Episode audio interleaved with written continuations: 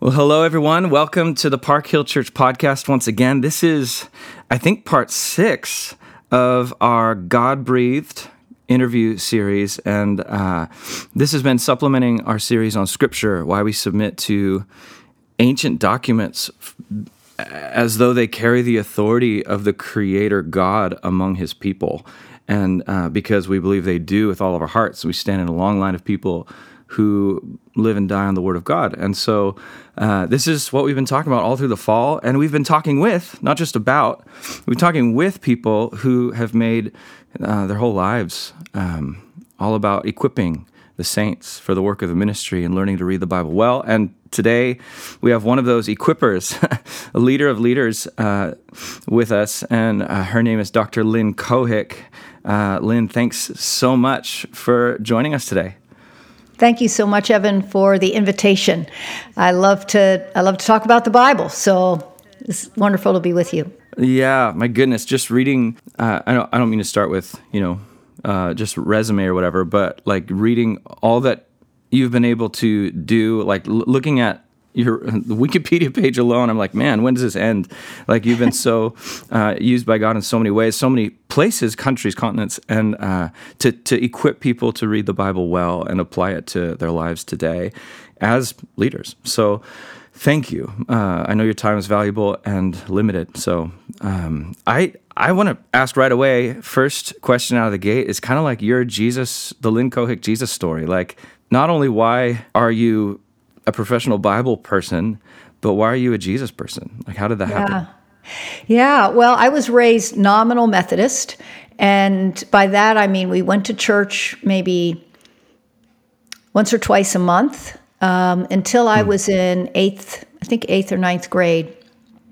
And, and then the Methodist church that we were at uh, had a pastor and a youth pastor, both who were born again. This is in the 70s. I'm using the language of the 70s. Mm-hmm. And so I really heard the gospel then and felt that Jesus loved me. I don't have the story of, you know, I saw myself a horrific sinner and confessed my sin and and experienced God's grace. What I felt as a teenager was just the incredible love of God pulling me towards him and accepting me uh, you know, just as just as I am. Mm. My heart was strangely warmed, as Wesley might say. I don't mm. know, taking his phrase out of context, but uh, I was then. We were uh, the the church that we were at. Uh, my mom and I were at. Um, they uh, fired the pastor and youth pastor because they were a little bit too evangelical. So my mom and I went to mm. a newly planted evangelical free church and what was fabulous about that church was the pastor was very focused on inductive Bible uh, study for his preaching. So I just, every Sunday, just had a great Bible lesson. And that really helped me fall in love with the, with the Bible. And, uh, you know, I, I loved teaching.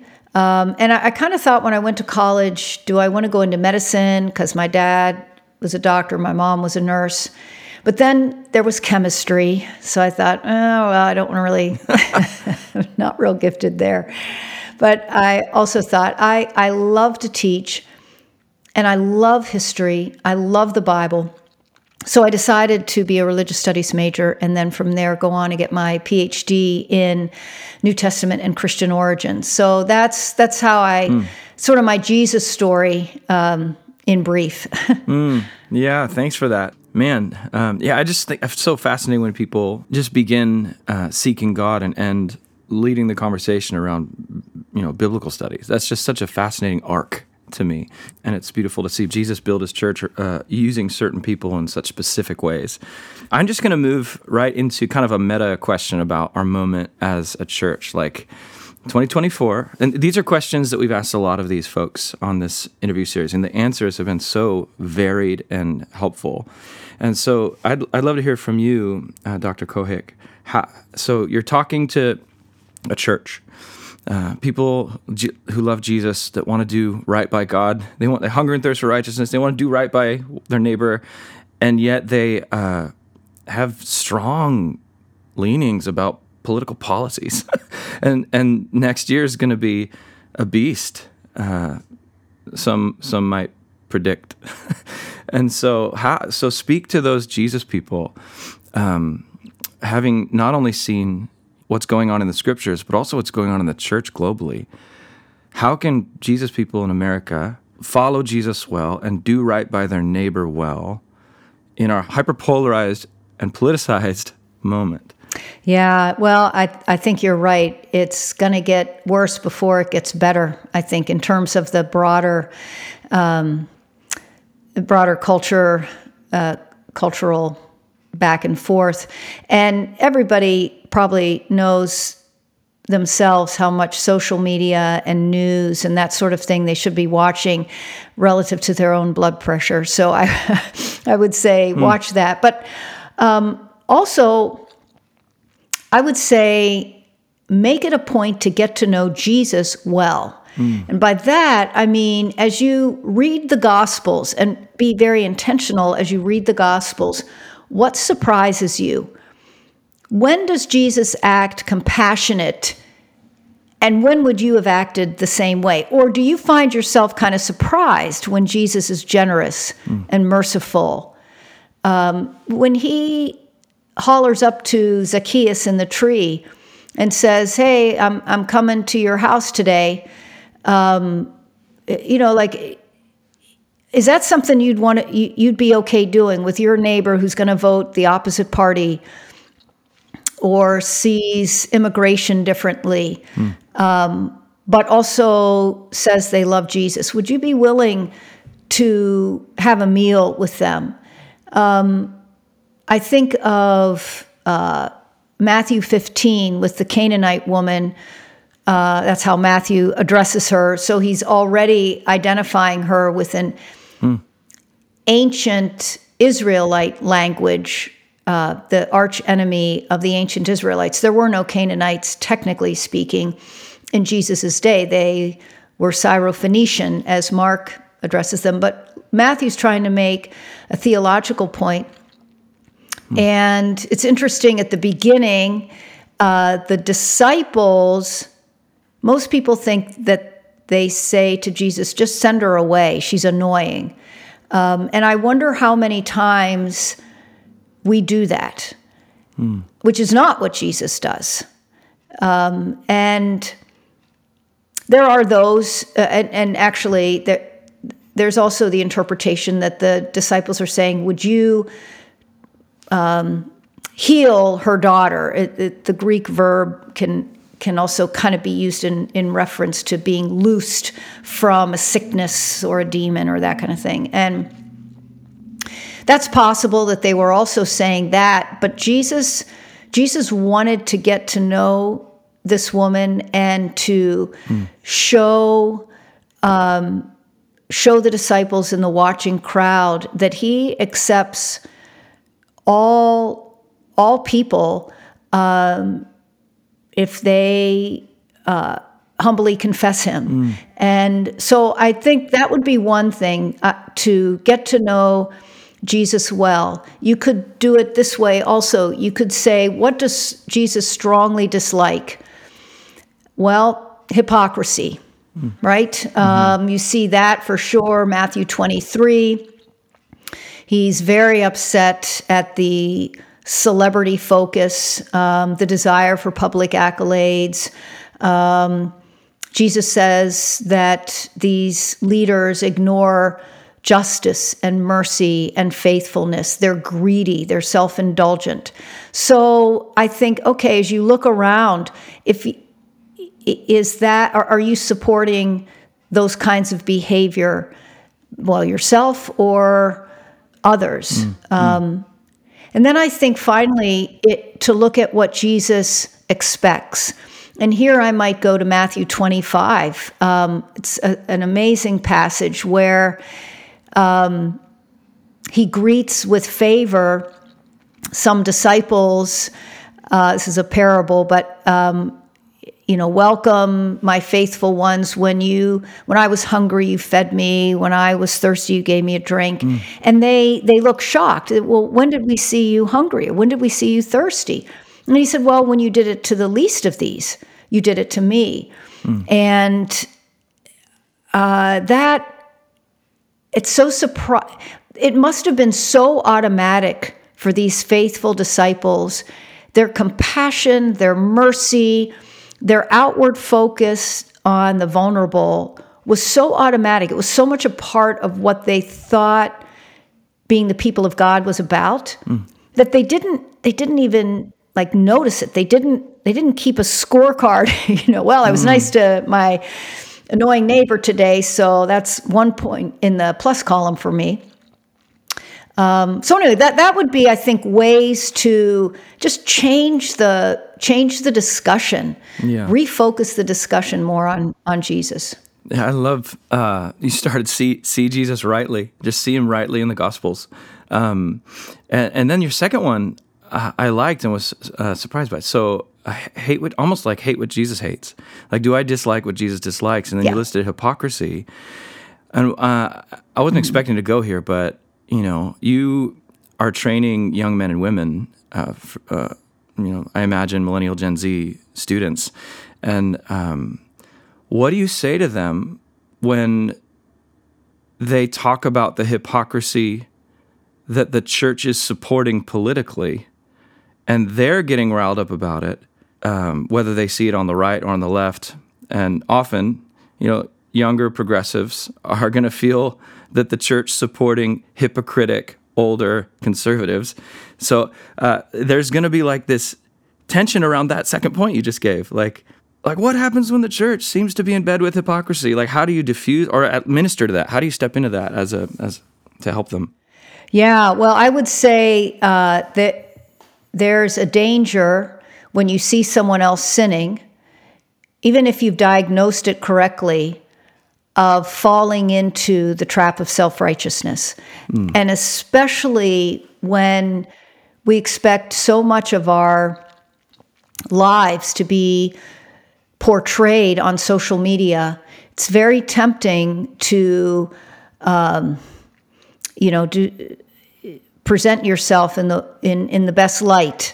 Um, so I guess I would say uh, it's good when you note hypocrisy in the church leaders because the church always needs to be reforming and and for the sake of of the church itself and for its witness it's good to point the problems out even even publicly is not mm-hmm. to me a problem because it shows the watching world that we're serious about sin but in so doing, just reckon with how vulnerable you also are to the sin of self righteousness and hypocrisy yourself. Mm.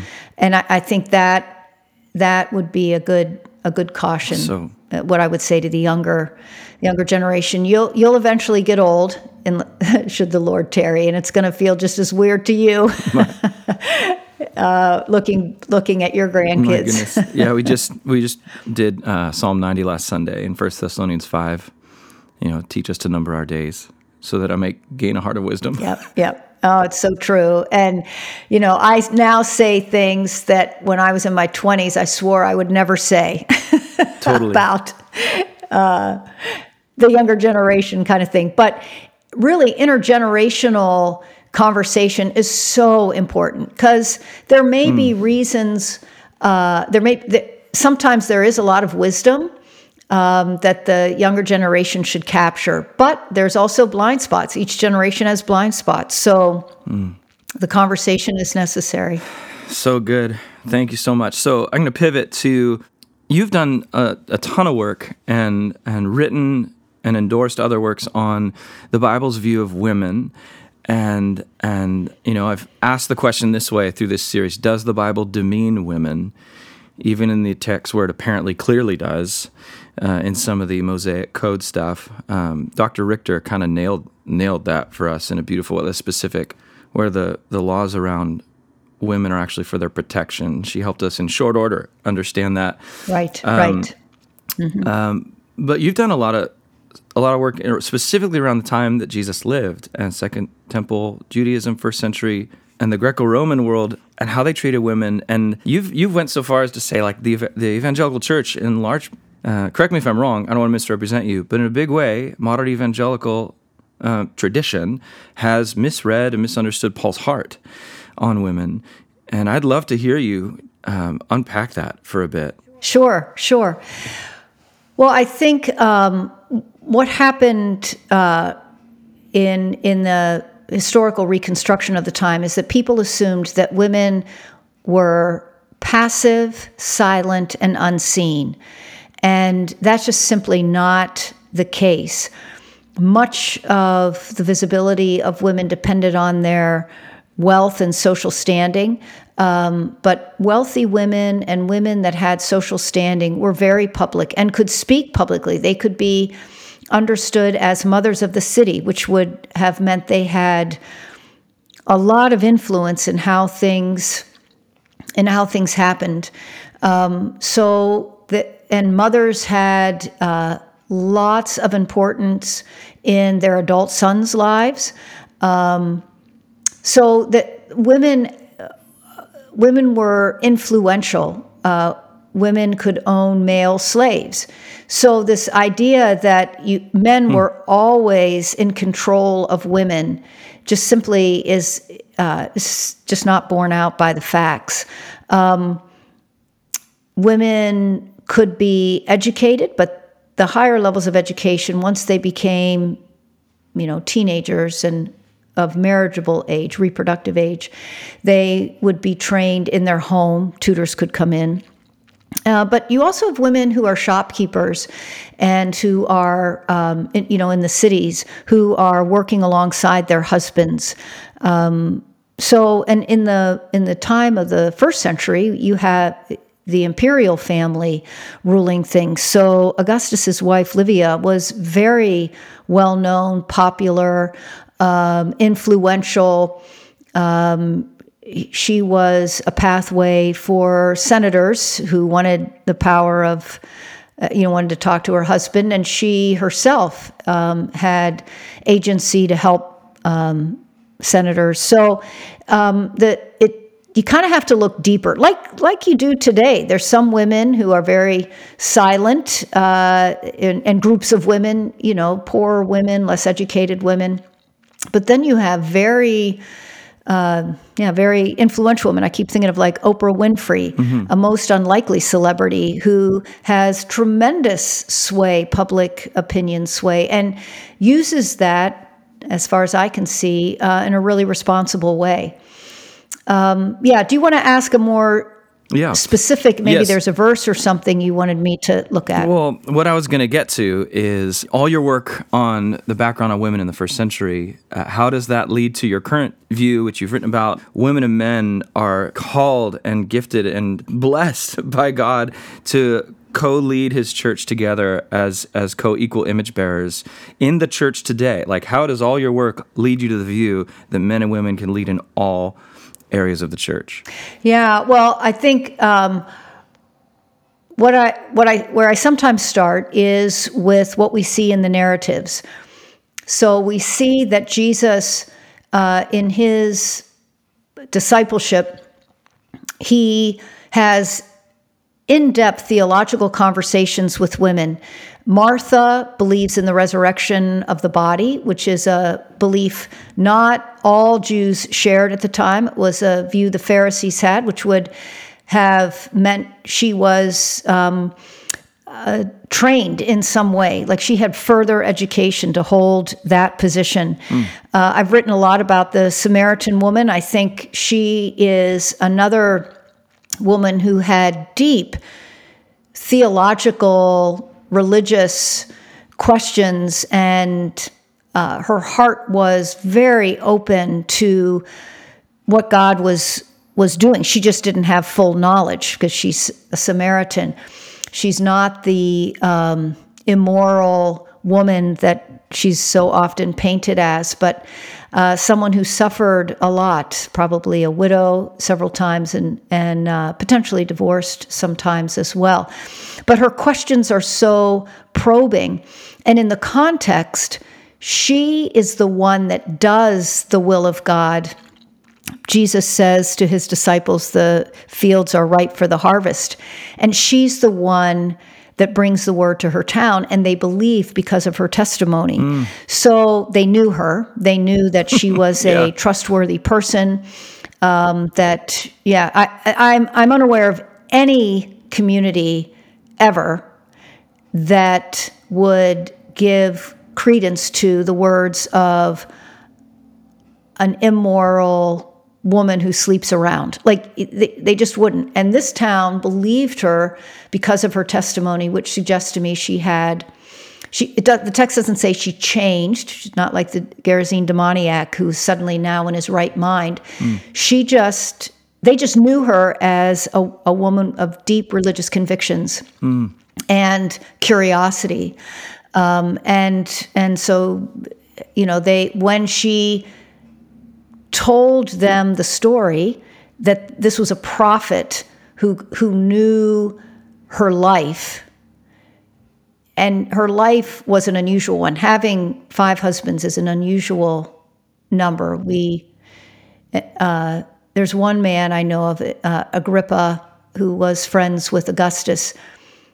When he died he was married his fifth time, but I'm unaware of anyone who has that number otherwise. So it's it's not a good guess by Jesus. She can tell he's a prophet. And he's not pointing out her sin when he says that. He's showing her that he's a prophet. Anyway, that's so good. Um, people can read more about my thoughts on this. I don't want to take up all the time on the Samaritan woman, although I love her. But then you think of Paul, and he has a co co-workers Euodia and Syntyche, and he's deeply concerned that that church in Philippi continue to grow and flourish. And these two women, who I think led um, communities, they were either deacons or episcopoi, the overseers. Paul addresses both of those groups in the beginning of his letter to uh, the Philippians. It's the only place he does that. Mm. So I think the argument that they were in one or the other of those groups is a is a good one. Um, and and so he's he's working closely with these women. He works closely with Phoebe. She's the one that takes the letter to the Romans and most likely reads the letter to the Romans and when they had questions tried to answer those questions. Yeah. So you could call Phoebe the first exegete of Romans. And you think of Junia who with Andronicus gets praised very highly by Paul, also in Romans 16. They were in the Lord before Paul, and they're in prison because of their testimony. And so Paul senses a real kinship, not just with his their shared Jewishness, but with their service to the Lord. So I think of Junia, whatever you think about, I, I, she's an apostle, whether that, however you want to inf- uh, understand apostle because it can mean yeah. messenger, whatever you, however you want to parse that. The point is that she's doing what Paul is doing, which is yeah. preaching the gospel fearlessly to the point of being arrested. And he sees these women as part of the team, mm. equal members of the team, and doing things that Timothy and Titus are also doing. And so I think that I, when I see what Jesus and Paul, and I use them because we know more about their ministries than some of the other characters in the New Testament, but when I see what they're doing, uh, I keep that in my mind when I turn to material that might seem to restrict in some way women's voice or agency or actions. Mm. And even when I get to passages like 1 Timothy 2, um, where Paul is um, talking about worship and the church, and he has yeah. already said to Timothy that there are certain persons who are teaching false doctrines. This is in chapter one. And he's very concerned about false doctrine overall. That when he gets to chapter two, um, and he talks about um, a, uh, let a woman learn in quietness and full submission, uh, that it is um, a um, a command there, like let her learn is not an option. It's I want her to learn. I am not permitting a woman to teach is in the indicative form, which can um, help us understand that Paul's main concern is that women are taught the biblical truth, whereas with the Greco-Roman world, it the problem is that unlike the synagogue, these Gentile women would not have been trained in the in Scripture, and yeah. so they um, they didn't know what was going on. Yeah, yeah, yeah, yeah. Let her learn uh, is the imperative. That's that's the command. So that tells me, and most of the time when you're learning, it's so then you can pass it on, but you have to pass on the correct stuff, yeah, the the correct material, and we already know that there's heresy going through this community. So I look at those things and I see, okay. Uh, I command that you teach them. You've got to find a way, Timothy, that's socially appropriate and maintains cultural modesty. So it'd be very difficult for Timothy, for example, to get to gather a group of married women and have a Bible study with them, right? Yeah. So he has to do things in a culturally appropriate way. That's why, for example, Paul doesn't say the same exact thing in chapter one to these men who are teaching false doctrine, because Timothy knows how to fix that. There's a cultural in both the Jewish and uh, the Greco, the, the Gentile realm. Timothy can manage this because he'll be working with men. It's the yeah. It's just harder for him to figure out how do we teach the women um, especially as Gentile women. So anyway, yeah. that's why we have the command. Yeah, yeah. So, so I, I try to, um, yeah. Go ahead. Go no, ahead. Jump just, in. Um, I, I was just struck. I was struck by the Samaritan woman, and and, and it's kind of a microcosm of this whole conversation where we see a story through a certain lens uh, today. And I had never thought until this moment of the implications of the whole town believing a, woman, quote unquote, like her. You know, so I've never thought like, uh, of course, the only reason the whole town would believe she didn't change, like a, she didn't have some outward manifestation that changed and cleansed, and she just was her. And she went back to the town Yep. And and they respected and believed like their their faith was built on her testimony. That is not the woman that I was introduced to in in kids class back in the day where she's just you know the she's the bad guy and she gets rescued from herself and she was she's uh, you know yeah she's kind of seen like uh, Sophia Loren. Wasn't she married six times? I think something like that. Yeah, um, she, she, I think of like a Hollywood star. Problem. You know, I, I I think she's pictured as just some, you know, gorgeous woman who uh, marries for a year or two, then tosses the man out. Um, but women couldn't even represent themselves in court on their own. So a woman could separate from her husband, but she couldn't divorce him. She needed for those papers to be signed by her male guardian. And so it'd have to be a male family member or friend that would do that. So it's not like she could independently divorce all these men. I also don't think she was barren, and that's why all these men hypothetically divorced her. Um, I just don't think, unless this town had a lot of really optimistic men. And so the fourth guy said, I know, I know that with her, I could have a son. Um, again, I just don't think that's how things work. I think she probably had a lot of heartache. I think she mm. lost husbands, and we know the death rate was very high uh, at that time mm. compared to what we experience today. Um, so it's remarkable to me that in in all that she suffered, Nevertheless, she still was so eager to know God more deeply. And you're right that oftentimes when this the Samaritan woman's story is taught separate from Jesus' discussion with his disciples about uh, the harvest being plentiful, because um, they're in the town before she is, and there's no revival going on. They don't talk about who Jesus is, they just want to get in and get out. And that's part of John's story. There's other little things like uh, he he praises her or at least acknowledges that what she says is true. And the word true or truth in John's gospel is always used positively or at the very least neutrally. Jesus is not condemning her or highlighting her sin. That not it's the language that that John expresses here is positive. Um, and I I have to chuckle at times when people say she was uh, a woman who was trying to trick Jesus to get get him to turn his attention away from her. So she asks a question about uh, Mount Gerizim versus Jerusalem as the place to worship. And I thought, Right. okay, well, first of all, it is the Lord Jesus Christ who should have uh, a focus. Like, I don't think he's going to be distracted, you know?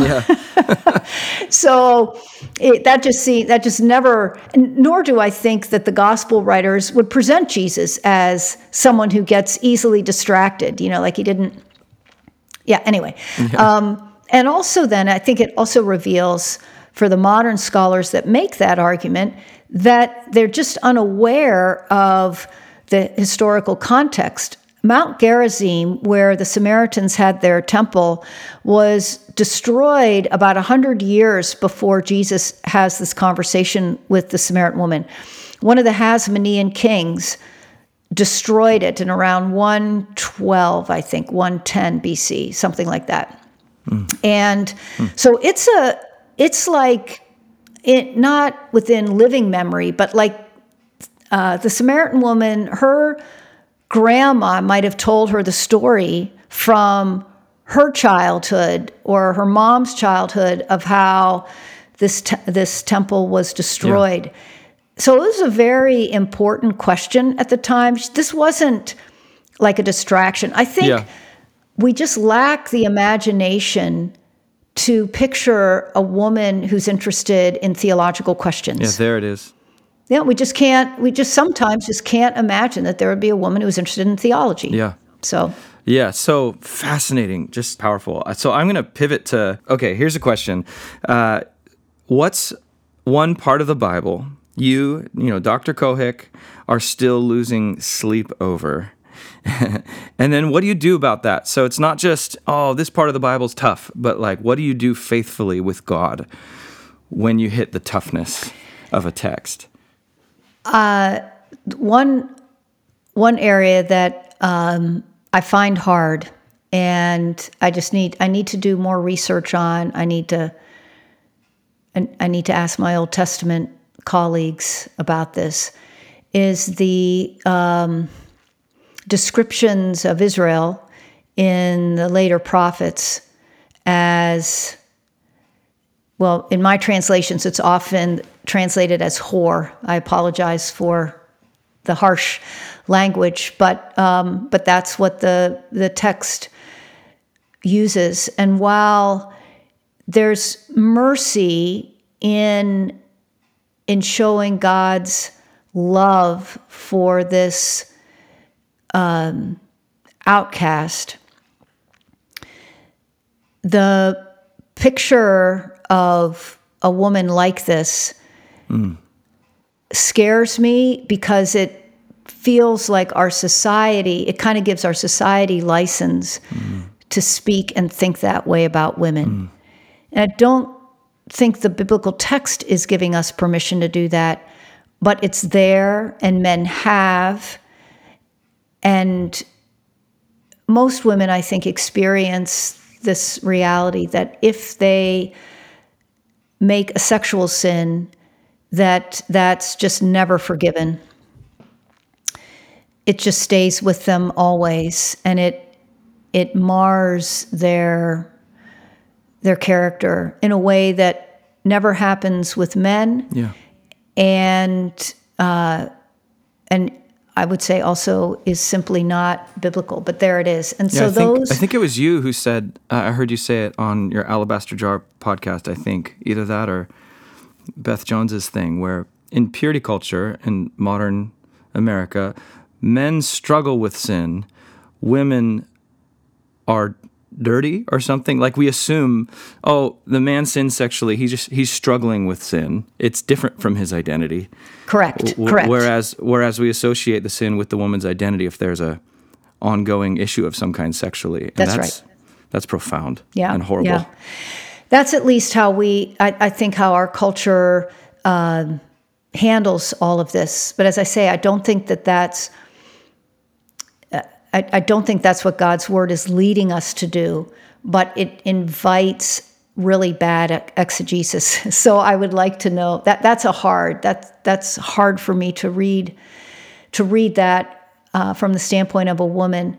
I also have to say a this isn't a part of the Bible. This is a specific text, Matthew uh, seven twenty one uh, and following, where uh, there are um, those who heal and prophesy and uh, cast out demons in Jesus' name, but he says, "Depart from me, I don't know you."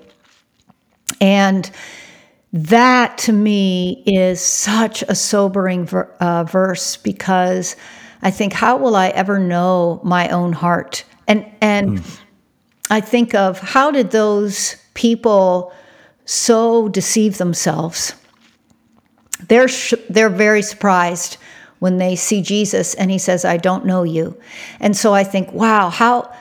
Uh, so I just pray, Lord, don't don't let me deceive myself in that way. Uh, There's nothing I can actually do. I mean, it's you know, sort of by definition, I can't see my blind spot, you know, and I and ho- but how am I deceiving myself, rationalizing my sin? So I take comfort in the verse from Second Timothy, a beautiful poem, and one of the lines in uh, verses of chapter 2, verses 11 through 13. If we are faithless, he remains faithful, for he cannot disown himself. And that's where I go to when I when I start to think, oh, you know, how do I know? I, otherwise, you just I navel gaze, right? Like, which is totally unhelpful because we we can never fully know ourselves, but we can uh, we can trust the Lord to tell us what we need to know when we need to know it and repent of it. You know. Yeah, my goodness, the sobering impact of I never knew you, like Jesus saying that. Um, just a comment on that. Last Sunday, um, we looked at the Psalm of Moses, you know, teach us to number our days so we may gain a heart of wisdom. And it says the title in the text, uh, The Prayer of Moses, a Man of God, or A Prayer of Moses, the Man of God. And and it made it drew my, it drew our minds to Moses, and we looked like you know the last line of the Pentateuch, the very last line of the Pentateuch, and there would never there had never risen a man like Moses who who the Lord knew face to face. It says even though he, you know, misrepresented God and had huge lapses of integrity, um, it's like whatever that is, I'll, like I'll have what he's having, you know. exactly. Yes. Yes. Well, he, uh, you know, he he he was in relationship with God. Somehow there was a faithful communication, and it wasn't uh, just all the celebrity stuff. It's it's so hard, especially now with social media, to really know someone. You know, Uh, you think you might know them, or it's true. yeah, you know, do you know what I mean? It, Totally. it's hard. It's hard to trust ourselves. I think in what we know, and it's even worse in in like my own heart because, uh, you know, I I kind of like who, you know, I think who I am compared to what God sees me to be, you know, and so I might be reluctant to change my ways unless I really believe that it's uh, change so that I can be conformed to the image of the Son, which is the promise, right? And what we're to do. So, Well, two more questions on that. Being Yeah. conformed to the image of the Son, changing into Christ's image. I had a question about change for you. Uh, Yeah. In the last 10 to 15 years, uh, as you've been uh, working with Bible and people? Like, where have you seen change? Specifically in how you viewed certain texts or maybe even like secondary doctrines? I don't know. Like, where have you seen a shift in yourself? Yeah, wow. When you had let me take a look at these questions uh, yesterday to kind of think about them, which was really helpful. When I came to this one, I was really stumped. I think maybe because I feel like I'm always adjusting. Mm. Uh, that's my job, right? To look at new theories, to look at um, new ideas. So I don't, it's hard for me to, I don't think I've done a 180 in the last decade, you know, on anything that I, that comes immediately to mind. Um, I, I guess just in life in general, I would say that just in personal and professional experiences over the last 10 years, there has been lots and lots of change in my life. Uh, health issues in my family, job changes and moving to different cities. Um, and so I guess maybe what I would would say maybe it's not a shift, but maybe mm. it's a realization that God is always there and is the rock that you can stand on. I think I have felt my feet slip uh, at times, or it's felt sandy, or the waves have seemed too high. Um, and hmm. Time and again, in these different situations where you kind of feel like you're uh, going under um, the waves, that uh, God just God just answers things, fixes things, makes a way, sometimes in such remarkable ways. I I think I am the kind of person that likes to fix things or likes to build things. Uh, I like to, you know, help God by when I pray, say, and here's a really good way you can answer this, you know? yeah, of course. yeah, I've got this all covered, God, but, you know, I'm just praying here to let you know. And if you wouldn't mind just flipping these few switches. But how he is answered at times, I think, wow, like that in a million years, that would never have occurred to me. And look at how you've answered this and been a blessing to so many others, as well as helping me. So I guess that's um, so good. yeah, that that's sort of how I might answer the change question. Sh- just shifted into more faith in more faith in what God has yeah. revealed about Himself. Man, I wish I could answer that question more like that. That I, f- I feel like you just gave a lot of people permission mm-hmm. uh, to to to believe in Jesus. like it's hard to believe in Jesus. Yeah, and uh, and yet his his yoke is easy, his burden is light, and yet he says, "Take up the cross and die if you follow." So there's it's easy and it's death and and uh, it's just beautiful to hear that you're you're almost like I have no other answer, but where else shall I go? Exactly. Yes. Yes. Very much. Very much. That's so beautiful. Well, then my last question for you, uh, Lynn. First of all, thank you. And when when we're done, I'm gonna uh, stop the recording, and it'll keep uploading. So we'll stay on until then. But yeah. my last question. Uh, it's kind of. I mean, it's you basically just answered it, I guess. But if, more personally. Um, uh, you're a professional Bible person. Bible is your job.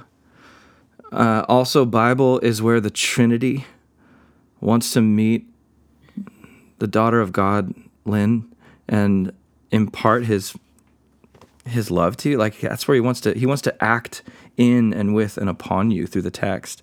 So how do you make that shift, and what does that look like when you Bible's my job, and now oh my gosh, communion and union with the living God. Yeah. What yeah. does that look like for you? Yeah, well, I would say a couple of things. Um, I it, I try to with my cup of coffee in the morning um, now because I you know don't have kids that I'm taking off to school or babies to take care of. I can actually have a morning, so I, I want I want all listeners to know and uh, why I can do this cup of coffee in the morning.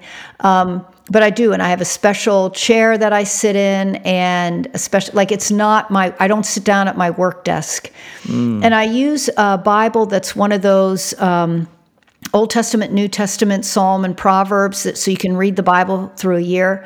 I would never teach with that kind of format. It it almost jumbles things up, right? You know, mm. and but that uh, then puts me in a non-academic space. So I do that. Wow. I use the New Living Translation. Um, because again, that tends to not be a translation that I will teach from.